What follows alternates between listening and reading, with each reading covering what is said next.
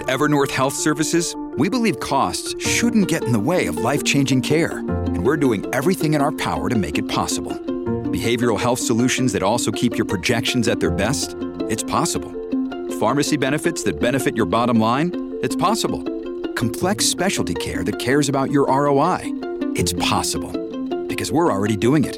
All while saving businesses billions. That's Wonder made possible. Learn more at evernorth.com/wonder. Hello, everybody. This is Marshall Poe. I'm the editor of the New Books Network. NBN listeners like to read books and buy them. So we thought we'd tell you that right now, our friends at Princeton University Press are having a remarkable site wide sale. You can get 50% off books, including ebooks and audiobooks, with the code 50, F I F T Y, at checkout until May 31. You can save some real money on Princeton University Press books. I encourage you to go there and check it out.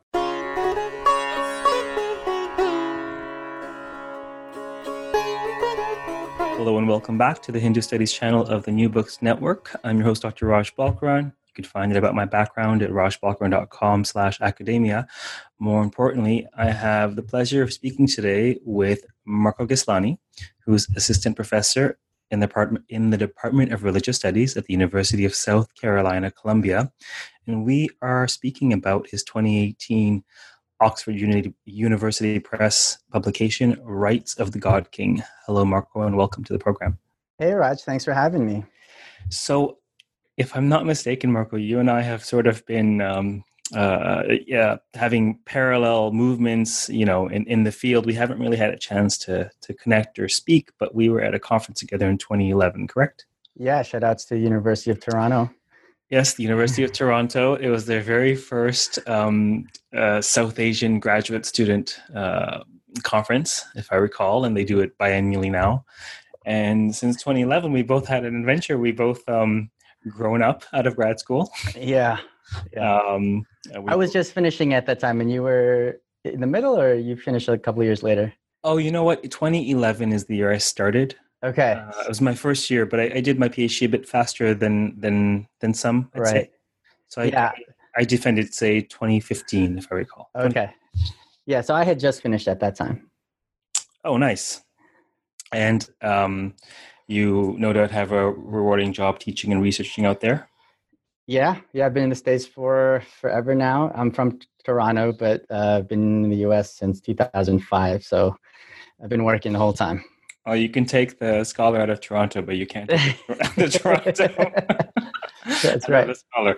Um, so, uh, a couple things. Uh, I've been meaning to chat with you, irrespective of the podcast, but the podcast is the perfect excuse because, in addition to the book that we're going to dive into, uh, you recently attended a workshop um, about a month ago. Yeah. If I'm not mistaken. It's very much related to the book. So, we'll right. maybe talk a bit about that as well because I'd love to hear about it because it relates to yeah a burgeoning strand of my own research.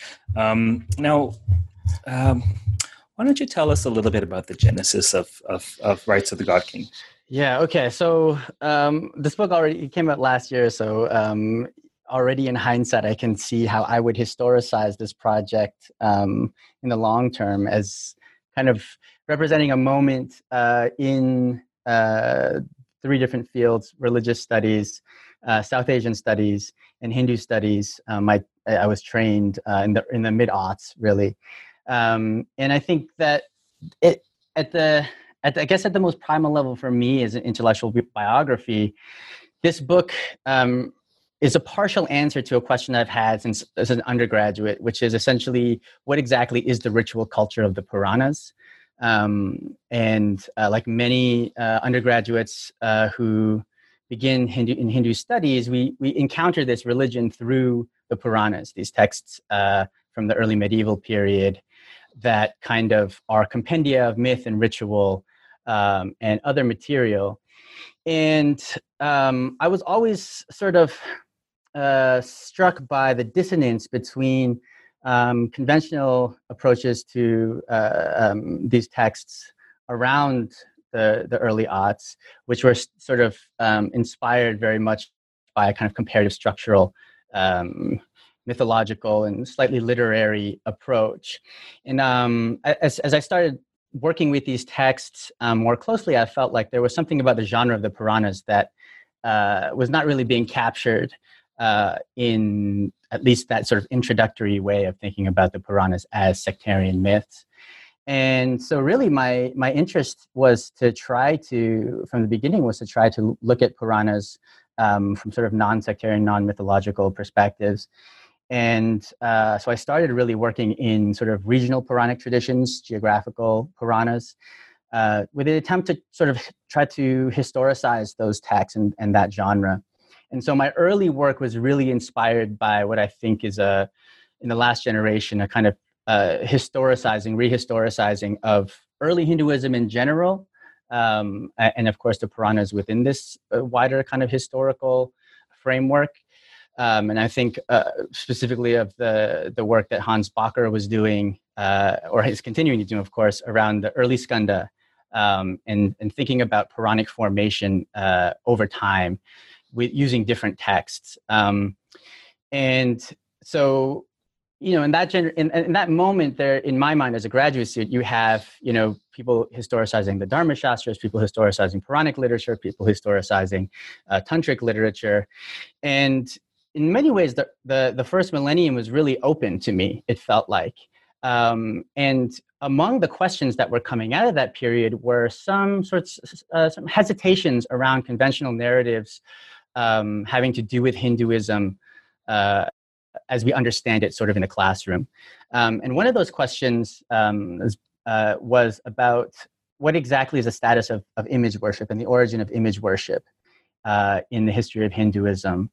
Um, and I think specifically of some of the uh, essays um, written by my advisor, Phyllis Granoff, and um, Gerard Colas, uh, who were sort of problematizing this idea that that the core of, of this tradition is this um, kind of shift between sacrifice and image worship. Um, and uh, so that's one part of the, the genesis was sort of uh, my coming of age in, in the field, uh, historicizing the first millennium uh, through a kind of philological approach.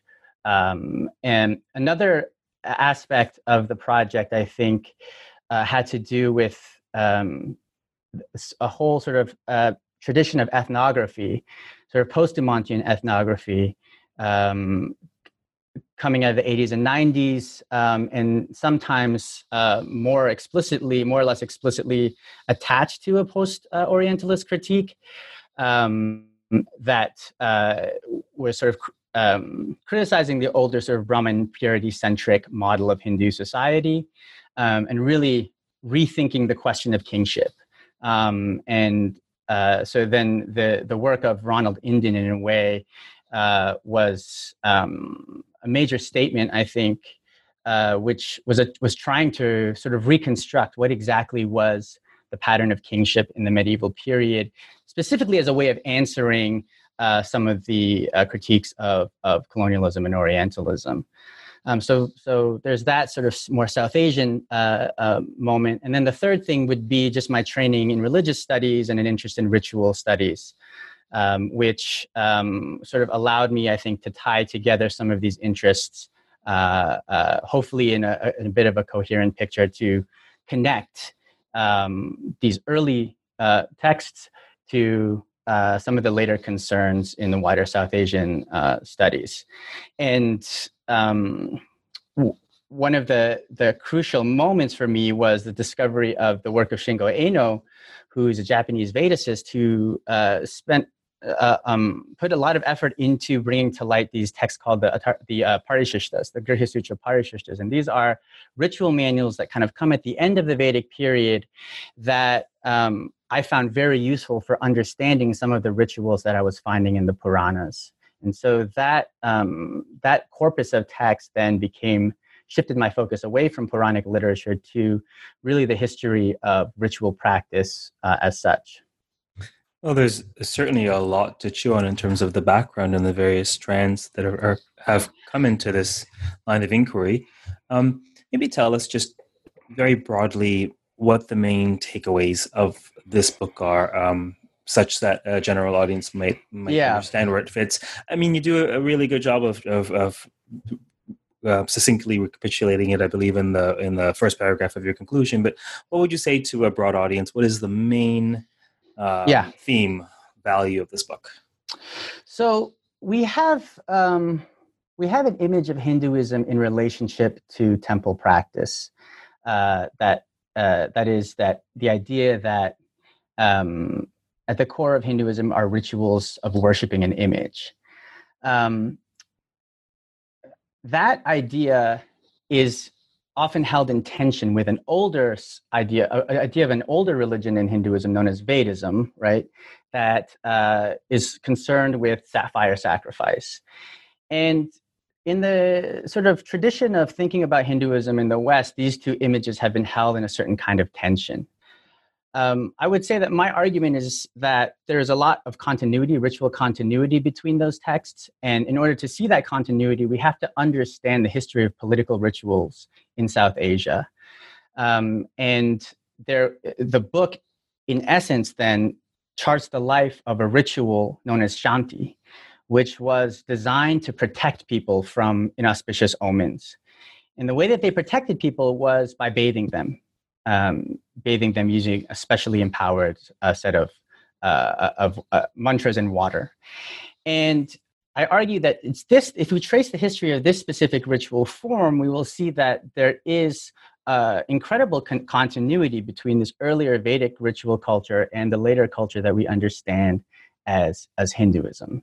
And the, in order to understand that, however, we have to um, accept that there was this very vibrant political culture um, that I think in many ways we've not really paid so much attention to because of the, the ways that we've understood Hinduism as religious and the specific, the specific way that that term religious impinges on our notion of, of Hinduism.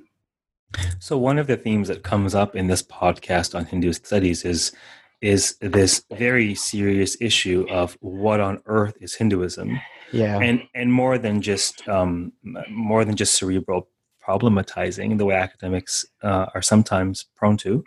Um, Mhm. More than any other religion, Hinduism is very much a, a group of things. Uh, um, I, I consider it uh, an ecosystem more than more than a, a definitive tradition, and um, uh, for example, uh, last um, last week, in fact, there was the conference of the European Association for the Study of Religion, um, at which I presented on a panel basically called "Moving Beyond Quote Unquote Hinduism, but How." hmm Um, so this is an issue. So if anyone out there is confused about what Hinduism is, um, you're in good company. Um, Right. But one of the key one of the key uh, ideas that that Marko's working with is this distinction, and some listeners may be surprised that some, this distinction exists. Some may not be, but this distinction between Vedicism and Hinduism. So before we delve into the ways in which your work um, problematizes or bridges this potentially false Yeah. distinction, maybe drill down a little bit on what do you mean Hinduism versus Vedicism? Right, right. Um, well, the way that I introduce it in the book actually is um, using two different uh, educational videos that are often shown in introduction to Hinduism classes. Um, one is this uh, well-known documentary "Altar of Fire" by Robert Gardner and Frits Staal, produced in the, in the 1970s, which gives a picture of this Agni Chaya ritual, uh, one of the most elaborate Vedic sacrifices, in order to illustrate um, the Vedic sacrifice, uh, which is an ancient sacrifice. The video tells us it's this ancient sacrifice. Uh, it's an aniconic sacrifice, meaning there are no images. And uh, the basic logic is that you offer food offerings into the fire. The gods have been invited to this fire through praise poetry, and they receive those offerings. And the whole process, aside from the fire itself, is invisible, right? Um, and this was a dominant mode of ritual practice, uh, as far as the evidence available to us says, um, from you know the early first millennium, probably before the first millennium BCE onward. Um, in a traditional his- history of Hinduism, then there's a major break that's supposed to happen, um, and that break is not really well historicized.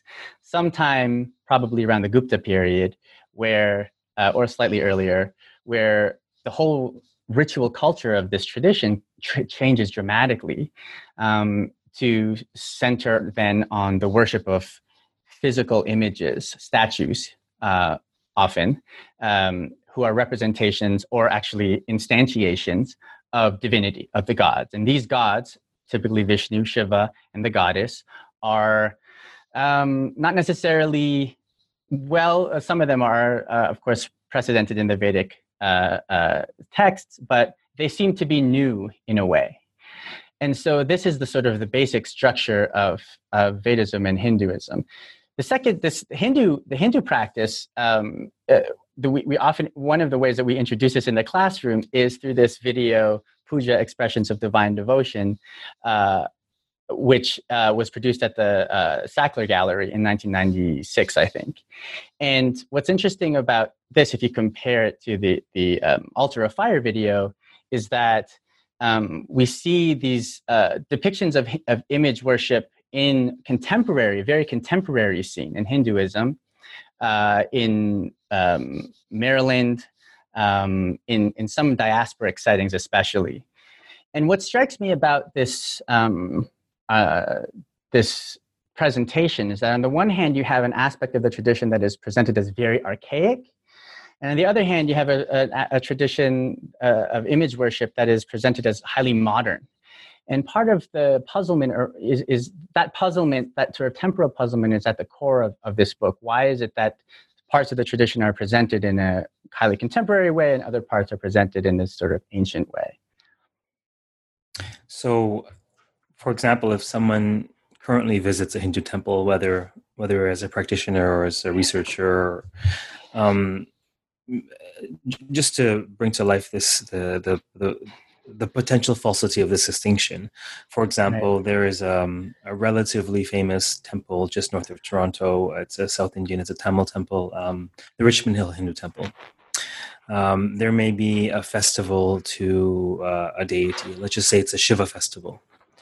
You know, you're you're going to go during that festival, and you will see um, iconic worship of Shiva with uh, puja rituals, but you're also going to see a fire ritual uh, where wherein Vedic uh, mantras are intoned. Right. And you may even hear hymns. Um, mm-hmm. You know, you may even hear, for example, like the Mrityunjaya mantra, uh, mm-hmm. the Rig Veda. And so, in, in in in in modern Hindu practice, the the the, the religiosity of fire sacrifice in the Vedic um, incantation um, and the religiosity of of temple worship or or, or um, uh, murti, um, yeah, um, uh, veneration of, of, of icons. They're not. There there there really is no um, disjunction in terms of modern Hindu practice. Um, would would you agree with that? Correct. They're, they're, they're, the Vedic sacrifice survives in many different forms in the context of temple Hinduism. Absolutely. Um, so, but but in sort of depictions of Hinduism, um, one of the things that we fixate on, and one, that's one of the things I'm, I'm sort of grappling with as in this book, is why we fixate so much on the image. And my answer to that fixation has to do with you know a whole set of anxieties coming out of the colonial period uh, in relation to the charge of idolatry um, by missionaries in India. Mm-hmm. it certainly is.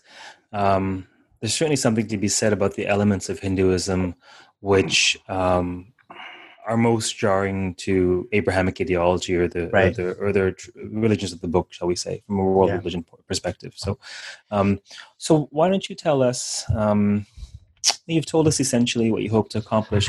Why don't you tell us a little bit about the evidence, uh, maybe the two classes of text that you look at, and and and, and what the texts have to say? Right. So, at the core of the sort of textual project uh, is trying to um, bring to life what I think was a professional interaction between late Vedic specialists, ritual specialists, and astrologers, sometime in the first half of the first millennium CE. Um, and the story I'm trying to tell there is that is how um, the problem of omens and inauspiciousness um, was dealt with, uh, which was brought into South Asia by this new astrological tradition um, that forms in this in this period what, how this problem of, of omens and inauspiciousness was then solved by ritual specialists. And so at the, it's, it's about the invention of a new ritual uh, that, um, um, that uh, emerges from this interaction. We see this interaction when we compare Vedic ritual texts with the astrological ones. And over time, we see, uh, on, on, the one hand, the increasing awareness of omens in uh, these late Vedic ritual manuals. And on the other hand, the increasing uh, salience and familiarity with ritual prescriptions in the uh, astrological texts. And the texts I'm referring to are especially the uh, ritual manuals of the late Atharva Veda, the Shanti Kalpa and the uh, Atharva Veda Parishishtas on the one hand, and uh, on the other hand, the ritual corpus of Varaha Mihira, this very well known uh, uh, Indian astronomer of the 6th century. So before you proceed, help me clarify something in terms of um, Jyotisha, or as you call it, astral science, which mm-hmm. is um, more or less a hybrid of what we would call astronomy, astrology, uh, omenology. So we'll call it uh, Jyotisha. So sure. listener will know when we say Jyotisha, we mean Indian astral sciences. Um, tell us about this idea that that um, Indian astral sciences or Jyotisha um, enters the subcontinent, and it's it's it's it's you know tell us about whether or not this is um, indigenous or whether this is stemming from a different source. Mm-hmm. Yeah, this is a big uh, question, a long-standing debate in the study of, uh, of uh, South Asian astral science. Um, David Pingree, uh, who more than anyone uh, worked to uh, map out the field of astral science, is well known for having made the argument that solar astronomy enters into India from the West sometime, uh, well, in different phases, um, but certainly the um, the planetary, the solar solar based astronomy enters in, especially around the third, second to third centuries CE, um, and this is related to the shift in the the civil calendar. We see weekdays um, in the inscriptions the name of the, the planetary weekdays uh, in around the, the fifth century, I think. Um, so there is this long-standing history uh, that let's sort of debate, um, and um, there is a whole new generation of people working, especially on these astral texts that want that are you know trying to complicate this picture. Um, uh, the for my purposes, what's uh, it's sort of less important the original the origination of the astral science, uh, uh, but what's important is that we can date the emergence of the Sanskritic astral Jyotisha material um, fairly well with Varahamihira in the sixth century, and of course Varahamihira is himself uh, appropriating and amalgamating a whole centuries long history of uh, astral sciences. Um, and so his text is actually, uh, I see his text as, as, as a little bit apologetic to the Brahminical establishment um, in, in, terms of still trying to make the argument for this, for this science. So certainly the novelty of this tradition is, is, is really relevant uh, for this project because it, because it gives us a kind of signpost in between the uh, earlier Vedic period and the sort of Puranic period of you know of of some sort of new ritual developments um, associated with Jyotisha. Mm-hmm. And so, um, so essentially, you, in terms of the, your use of the Atharva Vedic texts and the Jyotisha, tell us a bit more about um, shanti or this idea of appeasement yeah. or the ideology of appeasement is probably something worth unpacking for the audience absolutely so this term shanti which most of the audience will probably um, translate as peace um, uh, is a is a term that we find in in the early Vedic uh, literature having to do with um, aspects of the ritual that are dangerous that need to be appeased in different ways. So it it means appeasement of uh, in this earliest sense, it means has a sense of appeasement of dangerous substances like uh, um, hot things, fire, coals are often you know appeased, or sickness. Um, and so it's kind of a minor ritual term in the earlier Vedic texts. Um, what I argue in the book is that this term then, uh, at a certain point in the Vedic uh, uh, sort of experience, omens enter into their into their purview of the of the of the priestly class as something they need to deal with. And in the earliest texts, the rituals to deal with bad omens, say like a, uh, you know um, lightning striking the ground or earthquakes or strange rains, um, these start to filter into the texts, And the way that the Vedic ritualists deal with them early on is through the, this category of prayaschitta or prayaschitti, which means uh, atonement for ritual mistakes. So um, they in, in some ways, this new problem of omens is dealt with in a very old way. We're just going to do a simple sacrifice. You know, if the dawns don't appear, for example, we'll we'll say a mantra related to the dawn in the context of a fire sacrifice, and that should do the work of appeasement, uh, of of not appeasement of of dealing with this omen. Um, as more and more uh, divinatory literature enters into the Vedic purview, uh, we see a new ritual and a new ritual name applied uh, to this problem, and that's this this term shanti or appeasement, and it, it occurs in the first place in these uh, ancillary ritual texts of the Atharva Veda, and um, uh, the new ritual designed for that is has to do with the use of appeasement waters. These are waters which were earlier used to cure sickness, um, or um, or, uh, other sort of if, if something's lost. Um, uh, other rem- remediatory remedial uh, uses in the Atharva Veda, but in this late uh, manual, this uh, and, and, this water is actually produced by uh, putting by by this very complicated thing where they they put mantras essentially into the water in different ways, right? Um, and so uh, when at a certain point they decide we need a new ritual called shanti to deal specifically with omens and we're going to design that ritual around this this this ritual instrument of shanti water by putting mantras into the water through the use of the dregs of the sacrifice so in a typical vedic sacrifice you have this moment where the uh, you pronounce the main formula of the ritual uh, and then that's then you finish the ritual. Uh, in this sort of revised sacrifice, what they do is they take the dreg, they pr- pronounce these mantras, and they take the dregs of those mantras uh, and they add them to a water pot as a way of charging up the water with sort of mantric power.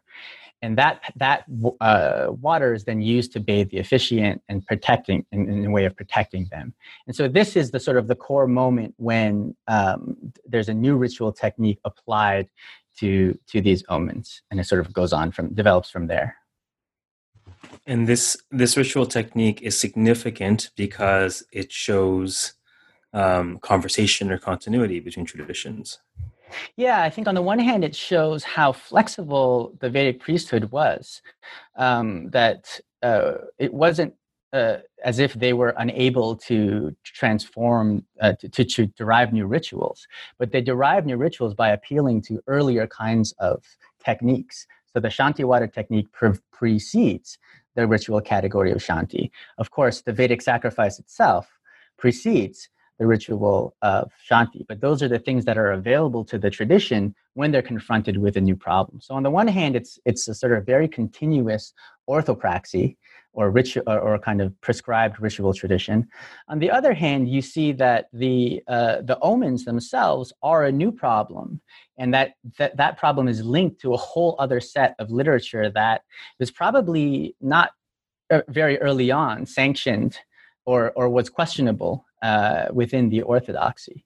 Um, so the the ritual itself kind of uh, it it it connects to a historical tradition, but it also shows uh, adaptation to a new historical problem.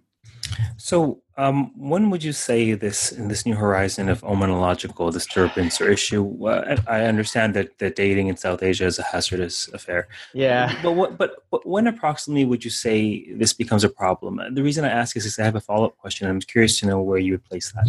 Okay, great. Yeah, so you know the dating's hard, as you said, but at least we have some dating. Um, we know Varahamihira is is is operating in the sixth century. Um, he's operating at the end of a lineage of of, of Sanskritic sources, more or less Sanskritic sources that he cites. Um, and we have the earliest, one of the earliest texts that he cites is this uh, work by a sage named Garga.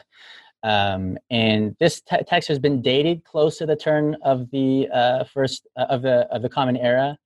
Um, you know that is still something where, uh, where there's a group of us working on this text, and it's still something that we're you know thinking about.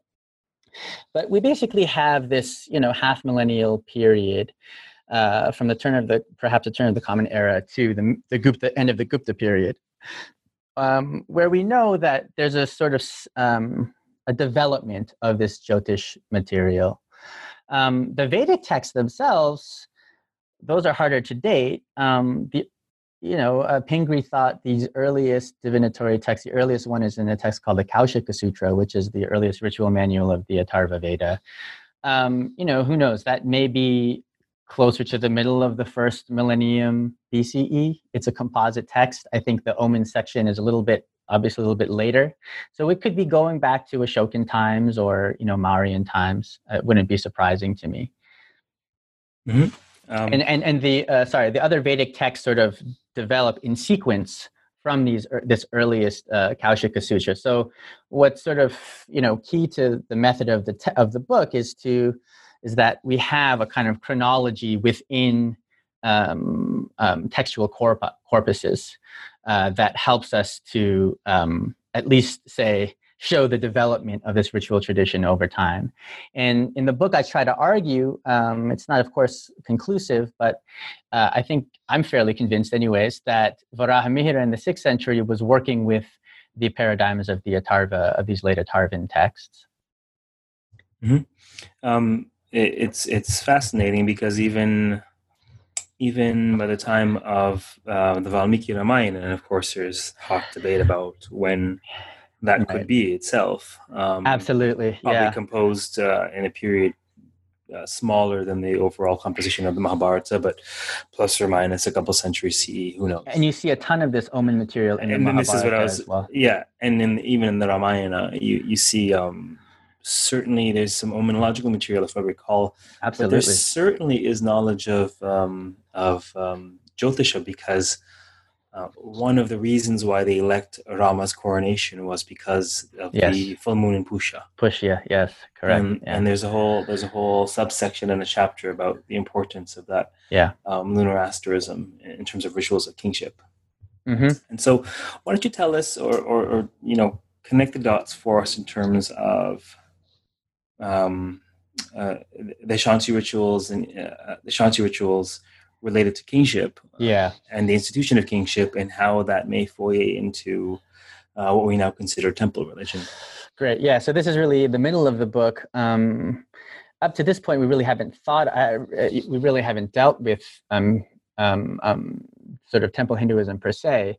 Um, Varaha Mihira essentially, for me, crystallizes a royal ritual culture wherein these uh, uh, um, aspersion rituals, I call them, uh, bathing or sprinkling rituals, uh, were used to protect uh, royal elites, especially the king, uh, from inauspicious omens. And in Varahamihira, we start to actually see how this becomes theorized that the, the king has to be protected because he is the root of the tree of the people. Uh, and so there's this kind of um, centralizing of inauspiciousness, of, of, the problem of auspiciousness and inauspiciousness in the king, um, in the body of the king. And I argue that this sort of culture of ritual appeasement that um, uh, Varahamihira is arguing is how the state really operates, that the king has to be protected so that the, the nation will be protected. Um, travels onward into what become very mainstream coronation rituals uh, of uh, in the early medieval period, as evidenced in um, the Rajadharma texts of um, Vishnudhara uh, and Matsya Purana. So um, essentially, by the end of the first millennium, we see uh, this royal ritual culture really kind of um, flourishing. And and my argument is that uh, the earliest records of um, uh, of temple worship that we have, especially the, the ritual of the installation of a permanent image, uh, were essentially borrowing, um, or the borrowing is probably too weak of a word. They were um, they were constructed in the image of the royal ritual cult that centered on uh, these aspersion or bathing rites. In other words, um, if the king then at his coronation is bathed with uh, these protective waters, um, when you install an image in a temple, you have to use the same ritual paradigm, right? And that's one of the questions I ask in the book is why do we, when we install a god in an image in a temple, why do we have to bathe that per, that god? Um, and so the argument is essentially that uh, um, the whole complex, or at least um, in this earliest instances, the complex of temple worship, beginning with installation and then following with regular worship, um, was an analog, uh, designed as an analog to what what the body of the king goes through in a in it, his ritual uh, uh, calendar. Mm-hmm. And even beyond uh, the bathing aspect, where you know one may conjecture or speculate that ritual baths may have been um, an ancient practice. Um, yes, there's you know some even theorize uh, uh, uh, an Indus Valley uh, uh, remnant right. of ritual bathing. Nevertheless, when you do see a murti installed, or not even installed on a daily basis in, in mm-hmm. a temple where they're doing the full rituals, um, for the full abhisheka, they'll they'll do the ritual bath, but then they'll not just offer uh, puja items such as um, fruit or incense or the flame, the, the puja items that represent the five elements. They will they will treat the murti as a royal guest. They'll right. use a royal fan, for example. Yes. Um, they'll have uh, some sort of procession where you carry the murti about as you yes. carry about a king. Yeah. And so, so just to clarify, you are saying that the royal ritual cult um, may well be the prime progenitor to the way in which uh, murtis are ritually bathed in worship. Correct. Yeah. So uh, rather than thinking of uh, the divinization of kingship, I'm proposing the regalization of gods. Mm. That's fascinating. Re, the, the, this question had occurred to me. Of course, I, I work. I also work with Puranas. I work with text. I work with mm-hmm. kingship, um, but I don't work um, typically with uh, lived religious tradition in the sense of what people are doing on the ground at the moment. Although, of course, it interests me greatly. But when you do go to, uh, to as I say, I, have mentioned the Richmond Hill Hindu Temple. I go there. It's it's um, it's phenomenal actually it's phenomenal the upkeep of that of that temple mm-hmm. and the mm-hmm. various rituals and the various murtis and it's it's large and it's ornate and the festivals are just out of this world um, in terms of their scale um, but I, I often had filed away this very question of what what is the why why is there this royal treatment of the murtis right. why are they treated like royalty why, why are you know why is there this like royal fan for example what, mm-hmm. what's happening here what's up with that. So so I was intrigued by your your suggestion in your book. Um, yeah, let me just jump in there because I, I, think this is part of this gets us to some of the larger issues about the um, the the question of political ritual. Um, I think uh, we've we've tended to abstract the religious, obviously, from uh, the political and the social in thinking about the history of, of India. Um, and so um, we, we take for granted that what we, that, that um, how rituals, uh, religious rituals, quote unquote, religious rituals develop are somehow abstracted from other social forms. Um, and that to me is absolutely part of, uh, of the legacy of colonialism. Um, and that's what's really at stake in the critique of Dumont, uh, which, who, you know, as you write about in your book as well, um, sort of, uh, sort of produced this ossified image of the br- sort of Brahminical priesthood standing above this, the king, and that being sort of crucial to um, the secularization of, of the state, um, separation of religion, uh, state and religion, and the ultimate supremacy, right, of the Brahmin of the of the priesthood class over the political class. Um, what I'm trying to show in the book is that, uh, well, let me first say about that there's a whole tradition of ethnography and ethnohistory that shows that that sort of model didn't actually work in colonial times and doesn't work in terms of a lot of uh, ethnographic evidence on the ground. Um, that that uh, the organization of society really does center around some notion of, of kingship. Um, and so what I'm trying to show in the book is that there is a longer history of these royal rights, uh, without which I don't think we can properly understand what's happening in temple Hinduism. I definitely think you're onto something uh, in terms of the specific argument you make. Uh, in terms of in terms of the the general observation, I, I have no doubt that there was a great deal of imposition imposition in terms of the distinction between sacred and secular. Um, it, it's a very different tradition, right? Like mm-hmm. Indian religions, it's a, it's it's really hard to grapple with, especially coming from traditions as we come from and that we're trained in in the West, the background of which is um, Abrahamic ideology. It's it's extremely difficult to grapple with the idea that the divine can actually exist in uh, a quote unquote statue or a murti. Mm-hmm. Um, the, this interpenetration between um, sacred and secular power. I think you know the the the the, the labor exchange between the Kshatriyas and the Brahmanas doesn't uh, clearly through the lens of Brahmanic ideology. Clearly, the Brahmins are at the apex of that. Right. Of that but that's not that's model. not the yeah, but that's not the only model available. Right? Exactly, and also even even when even through that lens, uh, the the hegemony is tenuous at best. You can tell that uh, the picture is being painted such that the kshatriyas need the brahmanas, but you can smell the anxiety that, sure. that the, the reverse is true as well. Absolutely, and I mean, I would even say that the whole the language of of like the divine and the um, the the problem of divine kingship, I think, in some ways, is something I've I almost like skirt in the book. I think um, that uh, these rituals, of course, they center on the king uh, as the kind of as a galvanizing point of of you know metaphysical forces dealing with uh, good luck and bad luck, essentially. But that to me is actually a separate kind of conversation from the question of his divinity. The king. Uh, um, I, I think that the easiest way to illustrate this is to say that um, to be the center of a ritual culture does not necessarily mean you're a god in the way that we understand divinity, uh, the way that we use that term.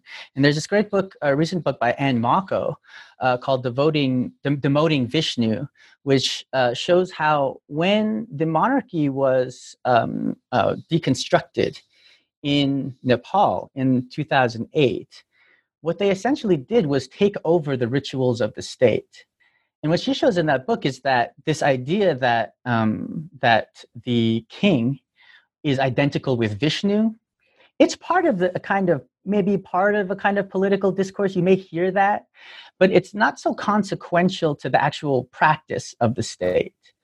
Um, that it, the, the belief in the king as a god is not really what gets the medieval state or gets the sorry the, the monarchy moving it's the ritual practice um, and so that that's sort of i think part of what i'm pointing to in the book is that the uh, these rituals um, kind of operated outside of theology per se um, and that's that's uh, comes back to this this the point of, about the the Puranas that we tend to think about these this this um, the history of Hinduism in terms of sectarian history. Like when does certain such and such god start to get worshipped, right? And then we track the the uh, history of such and such a sect.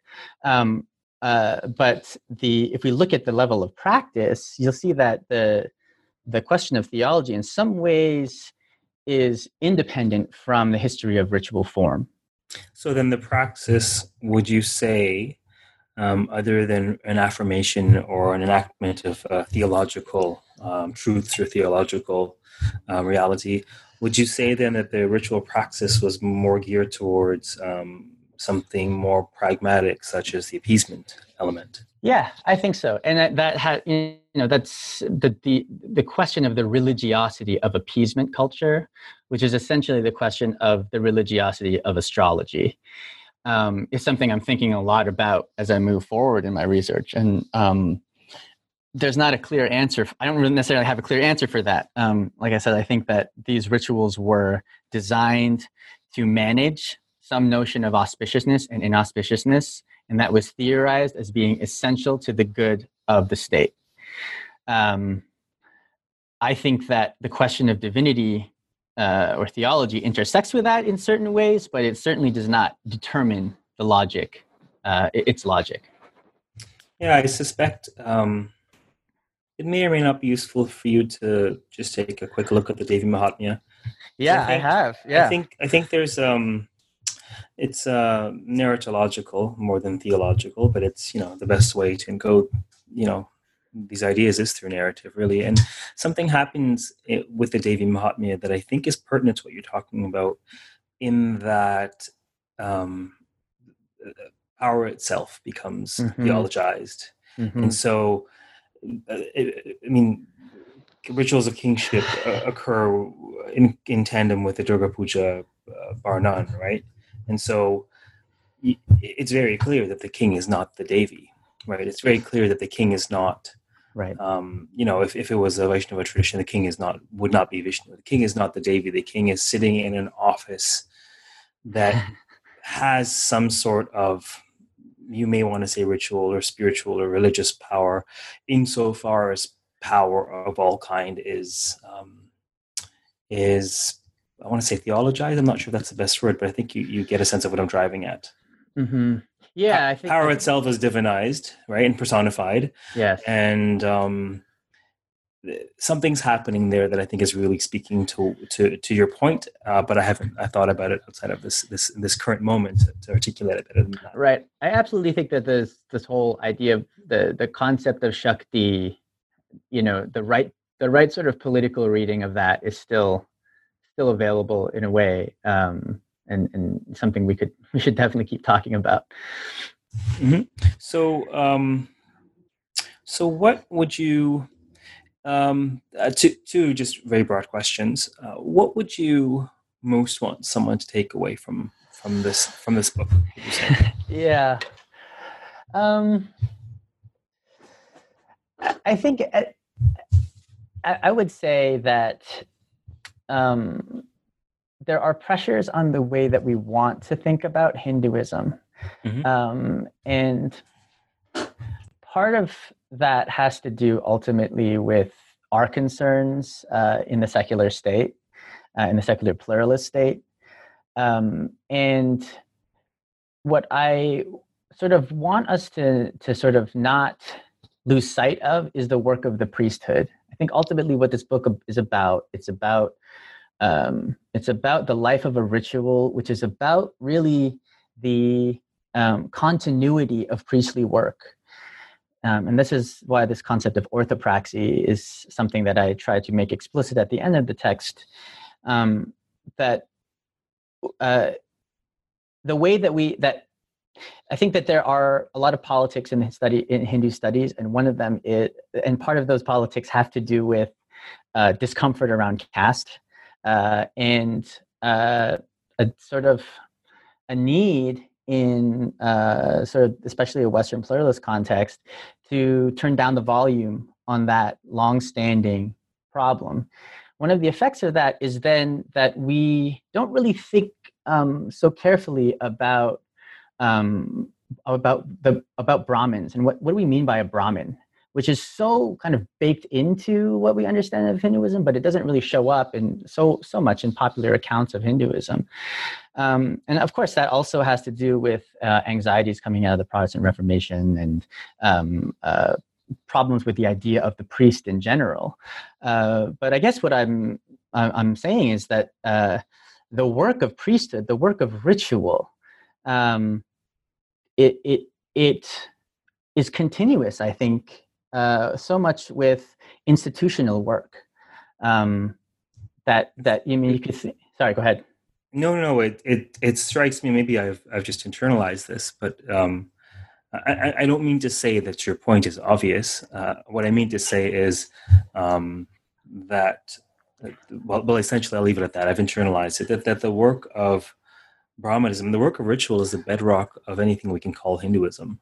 Yes, um, absolutely. It's yeah. and it's and I think in light of that insight, um, a distinction between Vedicism and Hinduism, or or even better to your point, um, Brahmanism and mm-hmm. Hinduism, mm-hmm.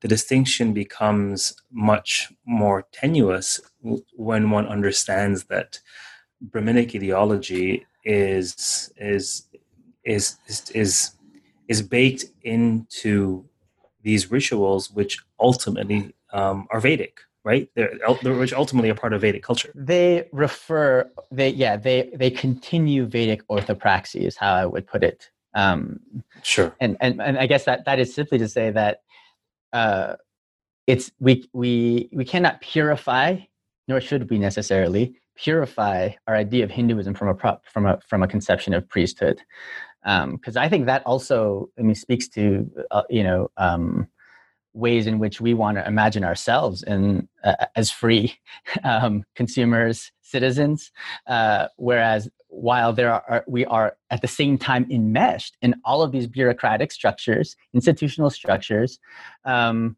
that people are operating and are maybe operating on their own you know as like an operating system in the background but that's happening um, all, all the time. And i and so i think actually that the the impulse to kind of under to, to kind of produce a, a, a hinduism um, you know as a kind of devotional theism around image worship uh, as a modern religion um, is part of the same set of of, of factors that um, you know we see in modern capitalism or i mean it's related to the problem of modernity oh, that's that's fascinating and, and clearly it, it, it does no service either to self or the tradition you're studying um, in terms of trying to sanitize it to to conform with um, anachronistically conform with with modern ideals right this yeah. um, brahmanism uh, this uh, this caste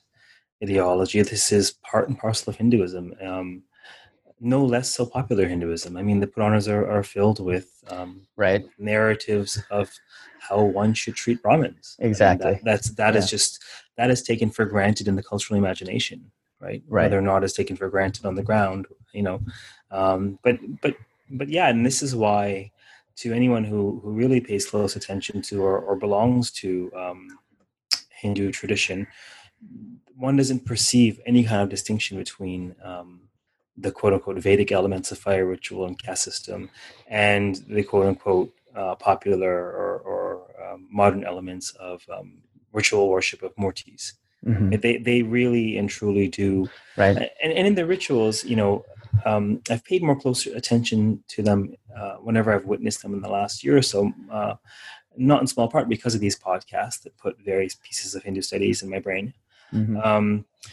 But uh, you, it's fascinating where. Um, so a, so there'll be a, a, let's just say there's a, a, let's just say it's Navaratri, it's the goddess festival, mm-hmm. and of course they're going to worship the Murti in in fine style, a full regal flair and all that. But they'll do a Vedic fire sacrifice, and they'll take a thread and connect the um, connect the locus, the, the the, the the pot in which the sacrifice mm-hmm. is happening, to the murti. Mm-hmm. It's almost like a symbolic joining of these two traditions, yeah. and and what whatever they consecrate in the fire, the ash will be part of the ritual bath of the murti. It's fascinating, right? right? right. Yeah. Yeah, yeah. There's a lot of uh, similar kinds of images in the um, in the book, what you described uh, reminds me of the quote I have from Donald Swearer. He's talking about the empowerment of a Buddha image, and you have this also this uh, this uh, motif of the thread connecting like a like a uh, electrical cord almost.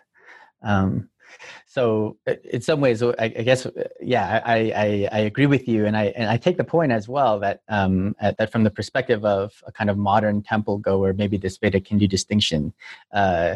Uh, is not as operative as it is in sort of uh, the Western Indological tradition or Hindu studies tradition. Um, but absolutely, the one of the, the points I'm trying to make is that the that this is part of a, a kind of connected ritual culture, and that maybe we shouldn't see these different aspects of it as so distinctive. So, uh, fascinating point, uh, fascinating work, highly accessible read for anyone looking to pick up a copy. Why don't you tell us uh, before we sign off? Uh, what are you working on now?